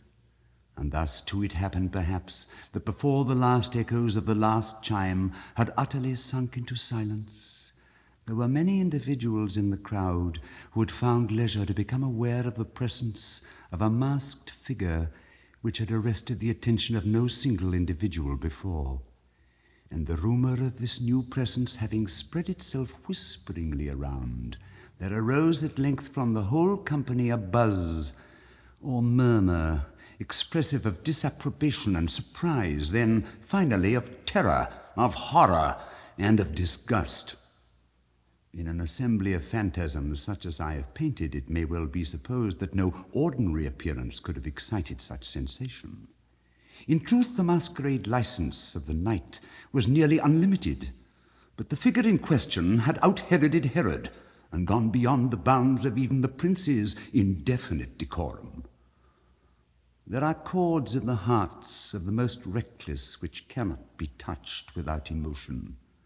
Even with the utterly lost, to whom life and death are equally jests, there are matters of which no jest can be made. The whole company, indeed, seemed now deeply to feel that in the costume and bearing of the stranger neither wit nor propriety existed. The figure was tall and gaunt and shrouded from head to foot in the habiliments of the grave. The mask, which concealed the visage, was made so nearly to resemble the countenance of a stiffened corpse that the closest scrutiny must have had difficulty in detecting the cheat. And yet all this might have been endured, if not approved, by the mad revellers around. But the mummer had gone so far as to assume the type of the Red Death. His vesture was dabbled in blood, and his broad brow, with all the features of the face, was besprinkled with the scarlet horror. When the eyes of Prince Prospero fell upon this spectral image, which with a slow and solemn movement, as if more fully to sustain its role, stalked to and fro among the waltzers, he was seen to be convulsed in the first moment with a strong shudder either of terror or distaste, but in the next his brow reddened with rage. Who dares, he demanded hoarsely of the courtiers who stood near him, who dares insult us with this blasphemous mockery? Seize him and unmask him, that we may know whom we have to hang at sunrise from the battlements. It was in the eastern or blue chamber in which stood the Prince Prospero as he uttered these words. They rang through the seven rooms loudly and clearly for the prince was a bold and robust man, and the music had become hushed at the waving of his hand. It was in the blue room where stood the prince, with a group of pale courtiers by his side. At first, as he spoke, there was a slight rushing movement of this group in the direction of the intruder, who at the moment was also near at hand, and now with deliberate and stately step made closer approach to the speaker. But from a certain nameless awe, with which the mad assumptions of the mummer had inspired the whole party, there was found none to put forth hand to seize him, so that unimpeded he passed within a yard of the prince's person, and while the vast assembly, as if with one impulse, shrank from the centre of the rooms to the walls, he made his way uninterruptedly, but with the same solemn and measured step which had distinguished him from the first, through the blue chamber to the purple, through the purple to the green, through the green to the orange, through this again to the white, and even thence to the violet, ere a decided movement had been made to arrest him. It was then, however, that the Prince Prospero, maddening with rage and shame of his own momentary cowardice, rushed hurriedly through the six chambers, while none followed him on account of a deadly terror that had seized upon them. He bore aloft a drawn dagger, and had approached in rapid impetuosity to within three or four feet of the retreating figure, when the latter, having attained the extremity of the velvet apartment, turned suddenly and confronted his pursuer. There was a sharp cry and the dagger dropped gleaming upon the sable carpet, upon which instantly afterwards fell prostrate in death the Prince Prospero. Then, summoning the wild courage of despair, a throng of revellers at once threw themselves into the black apartment, and seizing the mummer, whose tall figure stood erect and motionless within the shadow of the ebony clock, gasped in unutterable horror at finding the grave cerements and corpse like mask which they handled with so violent a rudeness. untenanted by any tangible form. And now was acknowledged the presence of the Red Death. He had come like a thief in the night, and one by one dropped the revelers in the blood bedewed halls of their revel, and died each in the despairing posture of his fall. The life of the ebony clock went out with that of the last of the gay, and the flames of the tripods expired, and darkness and decay and the Red Death held illimitable dominion over all.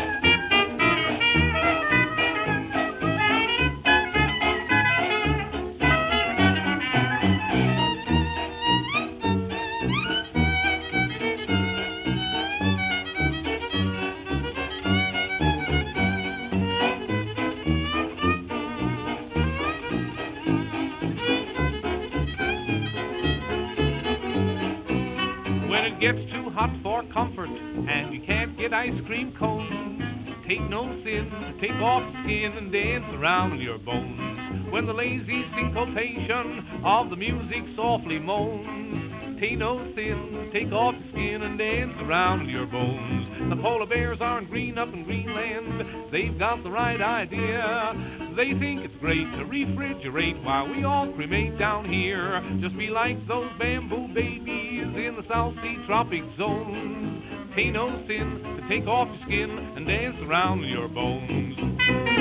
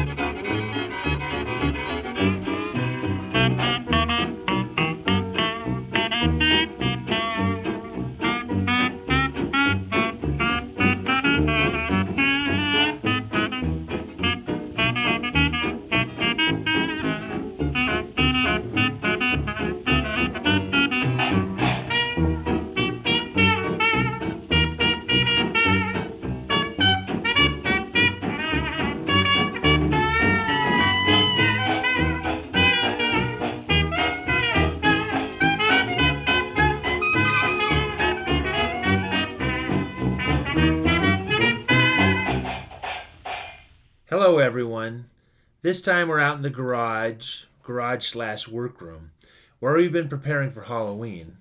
We thought it'd be an appropriate place to talk about tips for making yard haunts.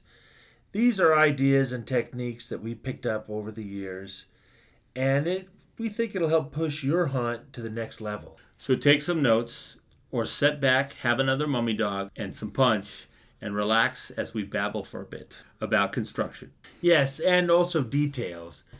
A lot of times with the yard haunts, what I see lacking, and this is, of course, a very arrogant point of view, but it's the details.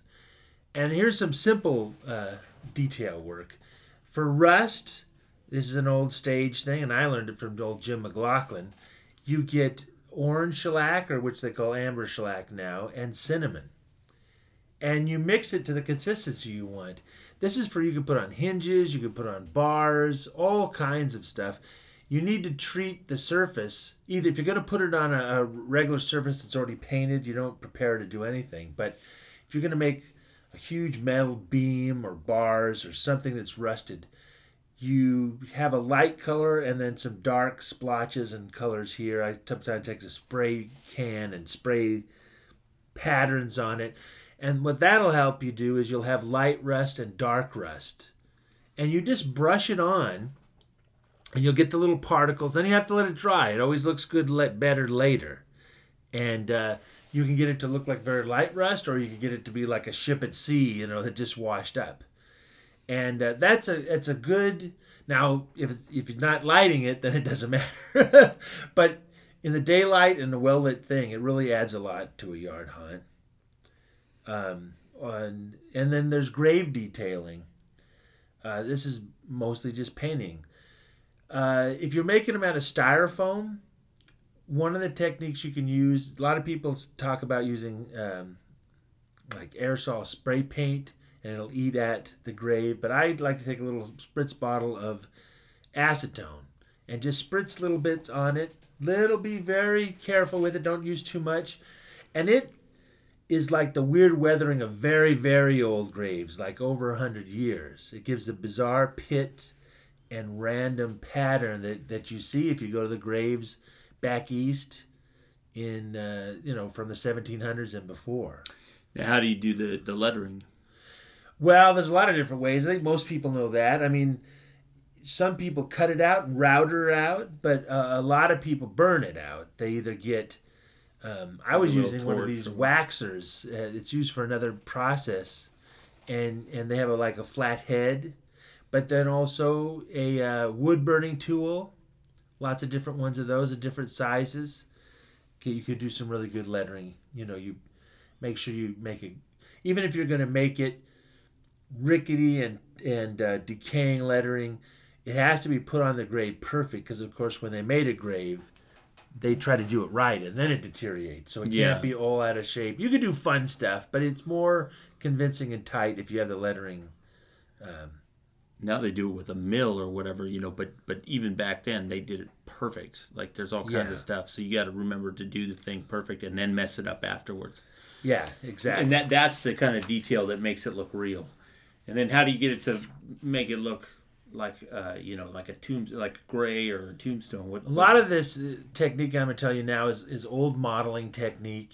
It's nothing new, but you uh, use acrylic paints generally, and you'll first of all do all black over everything or very dark, dark gray, and get it even darker into all the cracks you've made and all, and you let that dry thoroughly. Then you have three different other kind of grays. You got a medium gray, a little lighter, and the highlight. And these grays can be mixed with other colors, so maybe there's a little bit of a green tinge to it, a little bit of a blue. Um, and you use a natural sponge. And the first one you do is the medium, the, the darkest before the black. And you cover a lot of area with that. You cover most of the thing with that, except for the, your darkest darks, and you let that dry. And then you hit the little bit lighter one. And this, you try to get some patterns and hit and just hit more of the highlights. And the last one, you just get the brightest brights because it'll be a bright, and it can be pretty bright on this one because what you're going to do afterwards is you're going to use some glazing.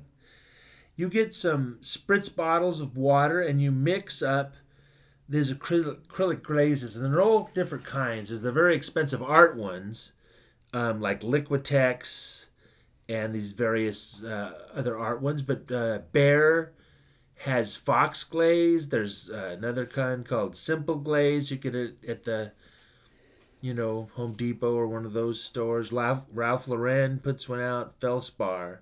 It's just a clear glaze, and you you mix that with quite a bit of water, and then you add a color to it. And this could be you know, even other strange colors of blues and greens and mosses, and you just spritz it and let it. And one of them should be like a brownish color too, and you'll spritz it and spritz it all over and add all these weird colors. And you could also just get a regular water one, if it's too dark, you spritz a little of that out and change it. Maybe work it over with a brush, and you let the glazes dry, and then you come back with your highlight and you punch up your highlights again with it with the lightest of the color. And then you can work it in again with more glazes. And if you keep doing it you get to get some realistic colors and uh, interesting looks for a very simple process. You know it's it's like doing the walls you know and some of the other glazing on furniture. It's not brain surgery um, for plaster skulls if you're making them yourself you know you have the mold or you make a mold with latex and you produce them out. You got to remember when you want to stain those that you can also use that same matte glaze and you you'll uh, you know rub it or brush it on that and let it dry and that'll seal it so it won't be all uneven when you do your next staining. You could use real stain or, you could use just another glaze with dark brown or different other colors. And you do rubbing. You put it you brush it in there and you'll rub the skull off and and just you know in the dark areas inside the eye or or in certain areas you make it really dark. And the others you leave uh, you know lighter like most that stuff the the antiquing sort of look. Um, these are all things that can make your graves look better. And they're all very simple and you just keep you know every grave can look different. Uh, everything you build can look different. When you're having like a little maze in your front yard or even if doing a haunted house and using the chroma depth i think that's what you call it process where you have the red um, i think it's red yellow and blue and you can add other colors oranges and violets and different stuff and if you wear these kind of glasses the reds really go to the front and the blues really sink in and the yellows stay in the middle. You get these great 3D effects. But uh, the best stuff to use is that wildfire, but it's so expensive. If you're going to have to use the cheap stuff, it's going to be very translucent. It's not going to have a lot of uh, of the uh, pigment in it. So be sure it's very painstaking to do this, but be sure to make your design all in white. You'll have black and then make your design in white and then paint a couple coats of the black light paint over it, and that'll make it very vibrant and help the um, the, The 3D effect. effect work. If you don't do that, it'll be too dim and it really won't work. And uh, it it'll be time consuming, but oh my gosh, I think that wildfire is thirty bucks or sixty bucks maybe for you know just a quart or less. Of Yeah, of like the a little material. bottle full of it. Although if you can afford it, that stuff is the best. so It's really rich and it's really you got a lot of pigment in it.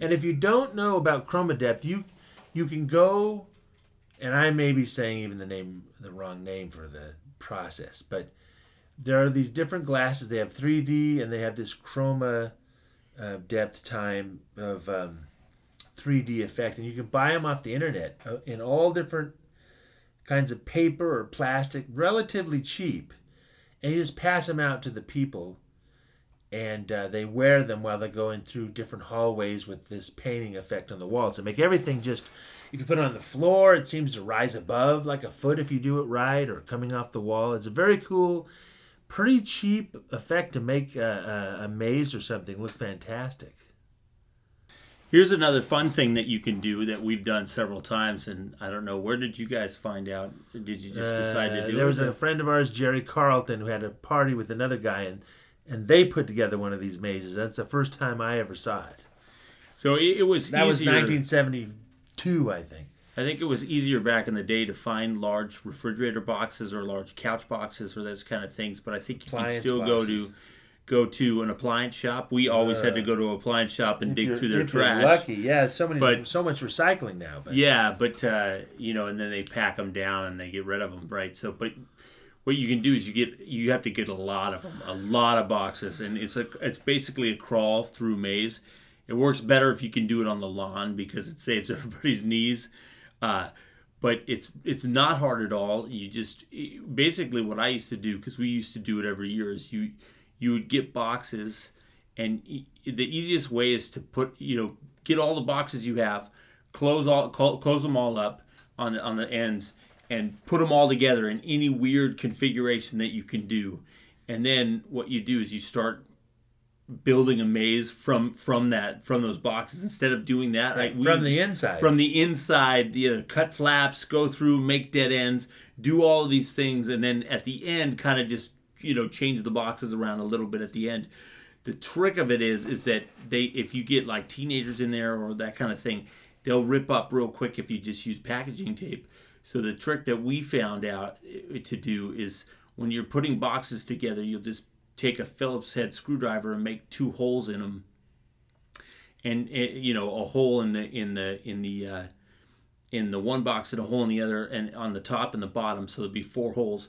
And you use old wire and stick the wire on the outside you know the wire that's that's actually got the the uh, you know the plastic on the outside. So it's it's real smooth. It's not going to catch anybody.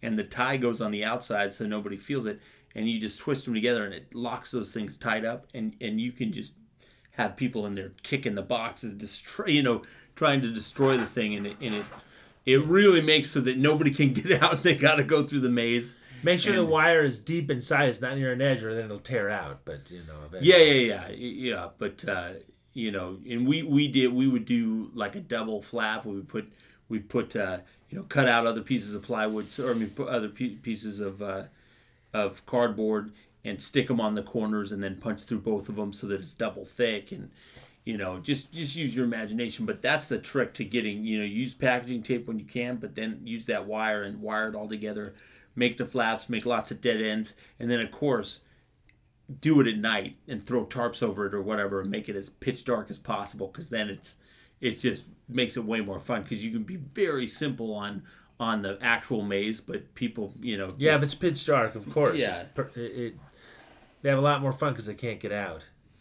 It, it- yeah, it's real fun, and then you space people out so they're not like fifty people in the maze too as well, because people be backtracking over each other and that kind of stuff. But super fun, and, and it's a great party uh, uh, thing to have at a Halloween party. Well, these are just a few, a very few, a tidbit. Um, and uh, well, for one reason is most of the time you need diagrams to explain this to people. But these things we figured we could just talk about and you'd understand. So we hope among all these tips there are some that will be useful for you uh, in your quest to make your better yard haunt. So, and uh, no matter what kind of yard haunt you're building, just build it. They're all fun. Make Halloween fun and easy. One-stop shopping at Woolworth or Woolco for your Halloween needs. Costumes from $1.83 to $3.99, like Six Million Dollar Man, Bionic Woman, superheroes, Batman, Superman, Spider-Man, and a new favorite for girls, Holly Hobbie. You can get wrapped candies of every kind, bubblegum, lollipops, fun-sized candy bars. Get this Halloween record, sounds to make you shiver, just $1.89. Make Halloween fun and easy. Make just one stop at Woolworth or Woolco.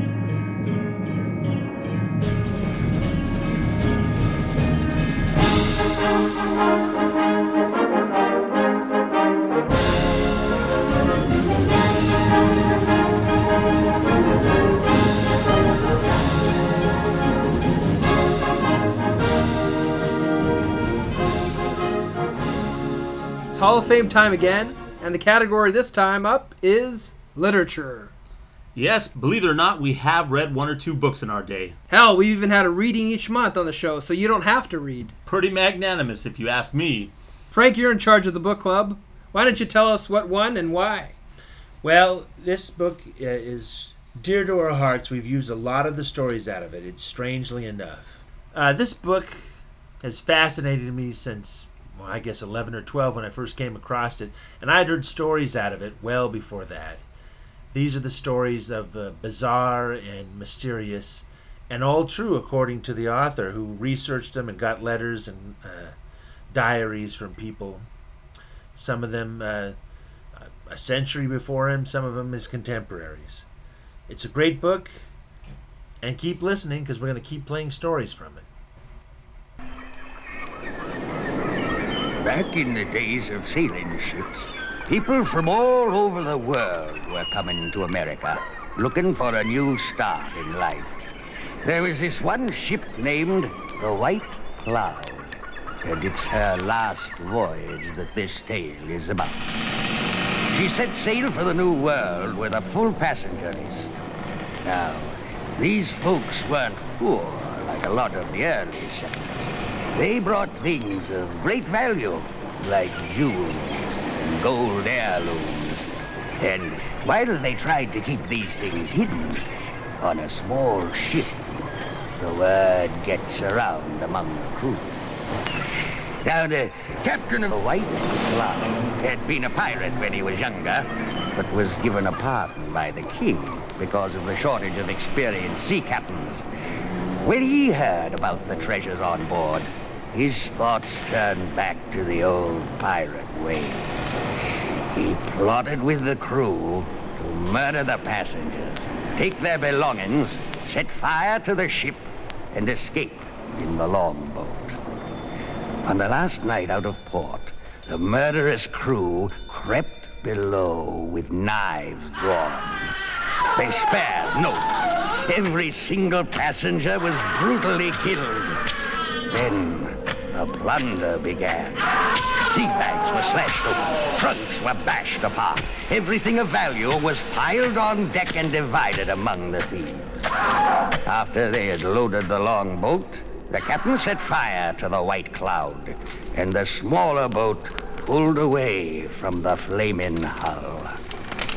Suddenly the wind shifted. The ship, now a mass of flames, bore down directly on the longboat. The villains laid to the oars, but it was no use. With a thunderous, fiery crash, the blazing ship split the small boat in half, and the evil crew was dumped screaming into the fiery sea, and all hands were lost. Since that infernal night, every year on the first new moon of the fall, the flaming ship reappears. You can hear the eerie screams of terror from the tormented men as the blazing ghost ship nears the shore. She suddenly bursts into a great fireball, then disappears, only to appear again moments later. This happens three times. After the third explosion, no matter the direction of the wind, the blazing sea-going inferno disappears over the horizon, always to the northeast, not to be seen again for a full year. Folks who have seen this ghost ship swear that they could smell burning canvas, rope, and human flesh.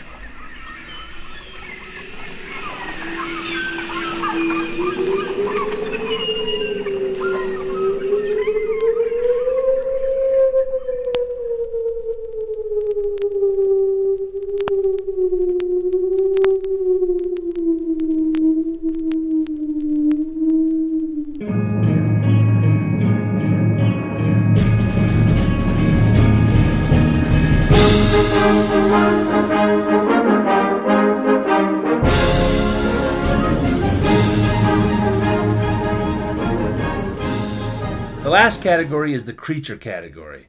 A very hard choice to make. It's even a hard uh, category to define. After much discussion, though, we came to a close vote and we came up with a decision. The first creature inductee in our Hall of Fame is the Jersey Devil, a fellow American, for centuries possibly, who has filled other Americans with terror and a sense of mystery, two things much needed in this age of instant information and instant judgment. Well, there you have it, the 2015 SISG Hall of Fame inductees. Congratulations to all the winners. So, what do you think about our nominees? Do you have any strong opinions? Do you have any suggestions? You can find us on Facebook by searching for Strange, Interesting, and Slightly Gamey. And let us know what you think.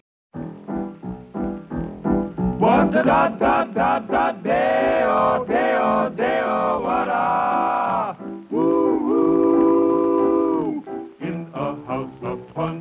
upon along the countryside. At precisely twelve o'clock, the spooks began to ride, swinging Nancy and twelve ticks, swinging Nancy and hot licks. with the medium in trance. How the horns begin to dance. Oh, wah doo doo wah doo doo wah doo doo wah doo doo wah doo doo wah doo Swinging at CS five men, Well, we've come to the end of our podcast, but not the end of our party, right, everybody?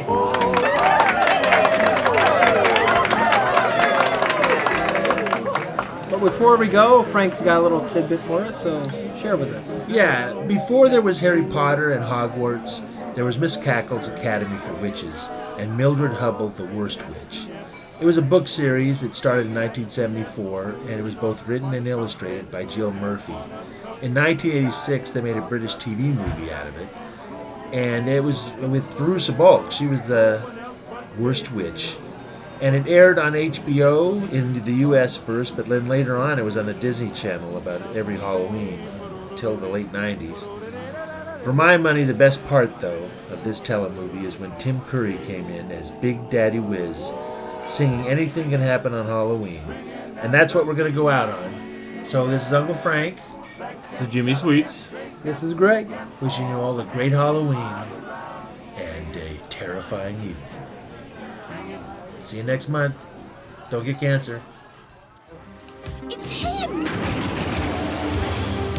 Yes, I can see him!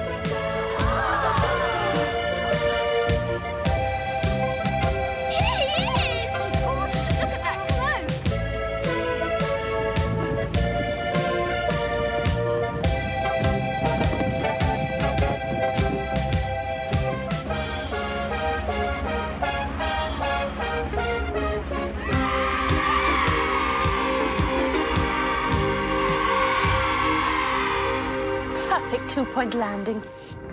It's great to be here with you young witches on this fabulous night. Remember, girls, show the world. Let them know it's Halloween. Hit it! I wouldn't change places with anyone tonight. We'll carve pumpkin faces and watch the witches' flight. Every human heart will shudder. Every soul will shake with fear.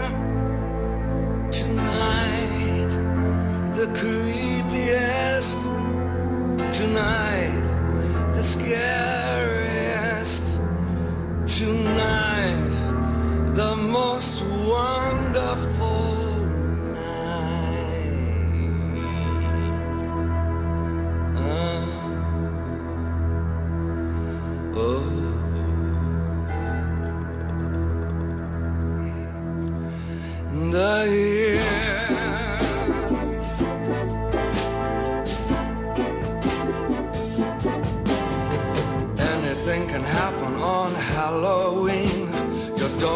Turn into a cat.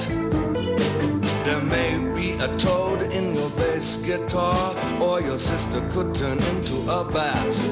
Christmas time brings the snow, summertime brings the sun.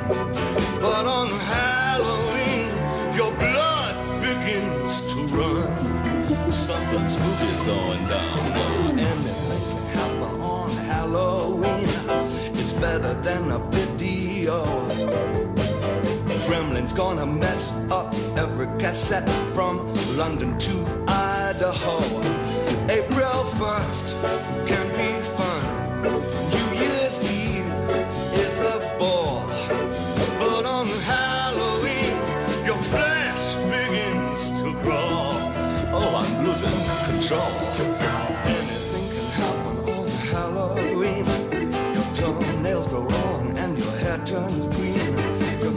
butcher could become a sardine. Your dentist could turn into a queen. Has anybody seen my tambourine? I may start playing big in the beginning. The craziest night you've ever seen. This hair.